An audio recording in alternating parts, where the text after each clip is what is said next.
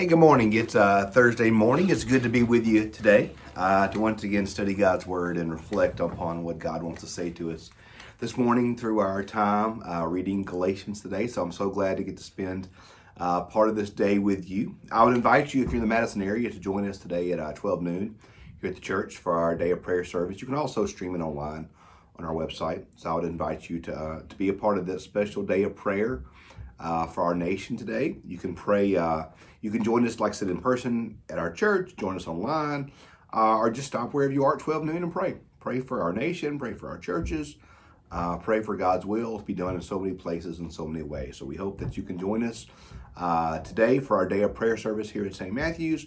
And then make plans to join us for worship this Sunday at uh, 8.30 or 11 traditional services and our 11 o'clock intersection services on this Mother Day. Uh, what a great way to spend Mother's Day uh, with your mom here worshiping at St. Matthew. So we hope we can see you today at Day of Prayer and then uh, join with us uh, Sunday for our, our worship time together here at St. Matthew's. Uh, we're going to finish out Galatians chapter 5 today by looking at the fruit of the Spirit. So that's going to, we're going to be reading Galatians 5 uh, verses 22 through 26, where it says this.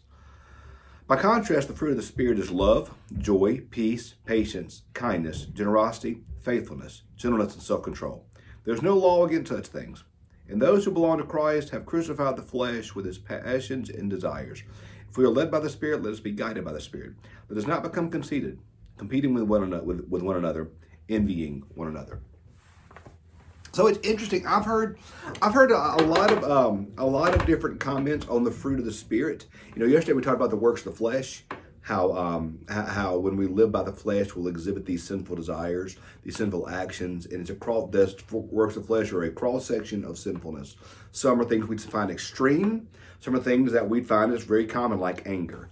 So we see the flesh produces these things. Then we see that the spirit produces these fruit. And it's interesting. I've heard it put, put like this, and I don't know that I agree with this necessarily, but it says that this, notice, this is the fruit of the Spirit, not the fruits of the Spirit. And so the Spirit should be producing all of this within us. And I do think there might be something to that, that all, all that as Christians, those led by the Spirit, we should seek to produce all of these different characteristics within our life. And so let's look at what it is. The fruit of the Spirit is love, joy, peace, patience, ge- kindness, generosity, faithfulness, gentleness, and self control. It's interesting that I think it's going to sound counterintuitive because, you know, we read in 1 Corinthians 13 that the greatest of these is love. So we're always going to seem to ex- exalt love above the other gifts in some ways. Um, we know that the greatest commandment is to love our neighbor. So we see love played out as a as a huge thing and an important thing. But to me, when I read the fruit of the Spirit, you know the fruit that I come back to that I think is so important? It's like C.S. Lewis says that courage is the chief virtues. Courage is the chief virtue, for it's by courage all of the virtues are tested. I don't want to rank the fruit, the, the fruit of the Spirit here because I think they're all so important. But to me, I think self-control is so important, and here's why. Notice what it says.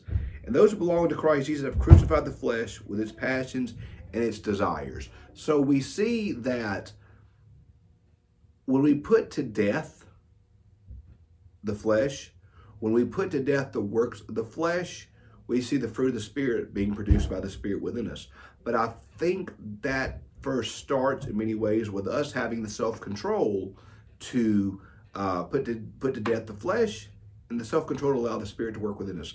But here's what I think is so important. The works of the flesh are the things that we do. So we do these things. So we see all the sins come forth because those are the actions we do and the things that we we we commit. Those eh, it's a natural outgrowth of what we're doing. The works of the flesh are. The fruit of the spirit something the spirit grows within us. So I think we want to do when we look at the fruit of the spirit, we don't want to try to both say, Dad, going, I'm going to love more. You know, I'm going to, which it's not the worst thing in the world. But this is not about saying I'm gonna I'm gonna love more. This is not about me saying you know I'm gonna have more self control or I'm gonna I'm gonna have more generosity. I'm gonna have more faithfulness. These things these things. I mean that's not what's that's not the worst thing in the world. But the fruit of the spirit are the things the spirit births within us. So our primary job to produce the fruit of the spirit to allow the spirit to have room to work within our lives, to allow the spirit to birth these things within our life. The fruit of the Spirit is not about us bowing up and doing more, not about us achieving more, not about us working harder, not about uh, not about us getting it right, not about us doing certain things, but the fruit of the Spirit is about us surrendering our, surrendering ourselves to the work of the Spirit, allowing the Spirit to be at work within our lives. That's what this is about. These fruits are born not through our efforts, not through us doing more to make this happen. But these, these fruits are born by the Spirit being at work within our lives. So I think the primary thing we have to do to achieve these fruit in our life is be intentional to give the Spirit room to work in our life. Well, how do we do that? The way we allow the Spirit to be at work in our life is, frankly, to give the Spirit room to work in our life. Are we reading God's Word?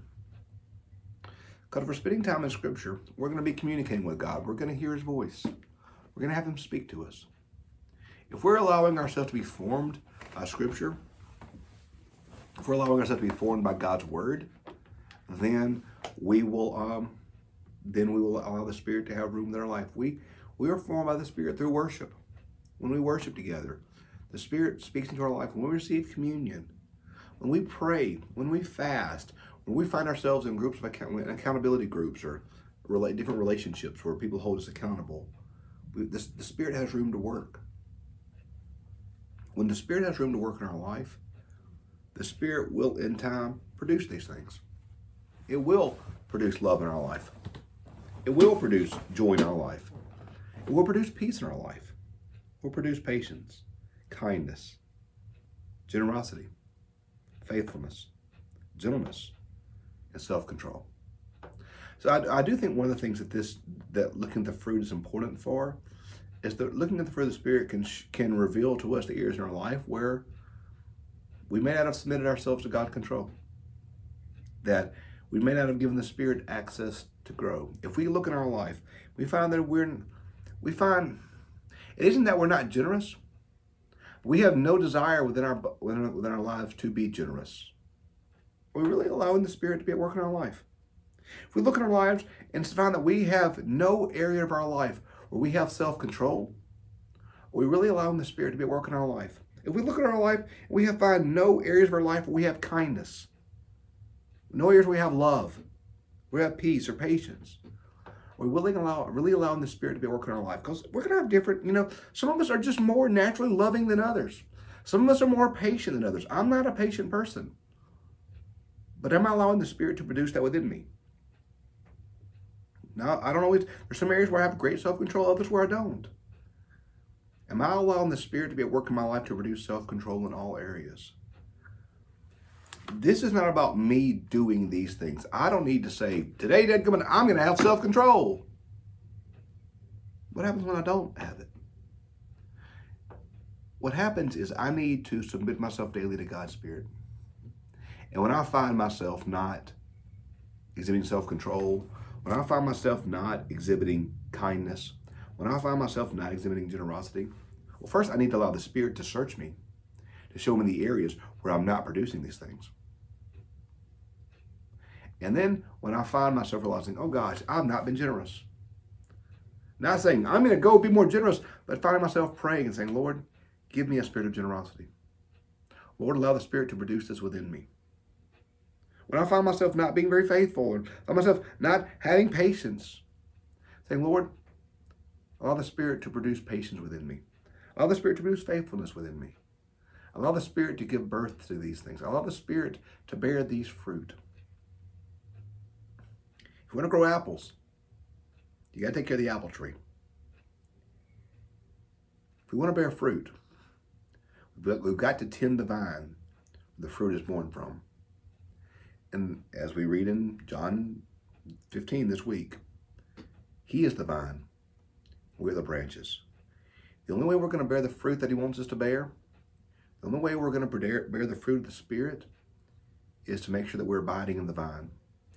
Allow the Spirit to be working in our life. If we want to grow apples, we need to tend the apple tree. If we want to bear the fruit of the Spirit we talked about today, we need to tend the tree of the Spirit in our life. When we do that, we will bear these fruit. So, hey, praying for your day. Pray that we can uh, all find the fruit of the Spirit in our life. Uh, I pray that you allow the Spirit to really grow these fruit in your life today.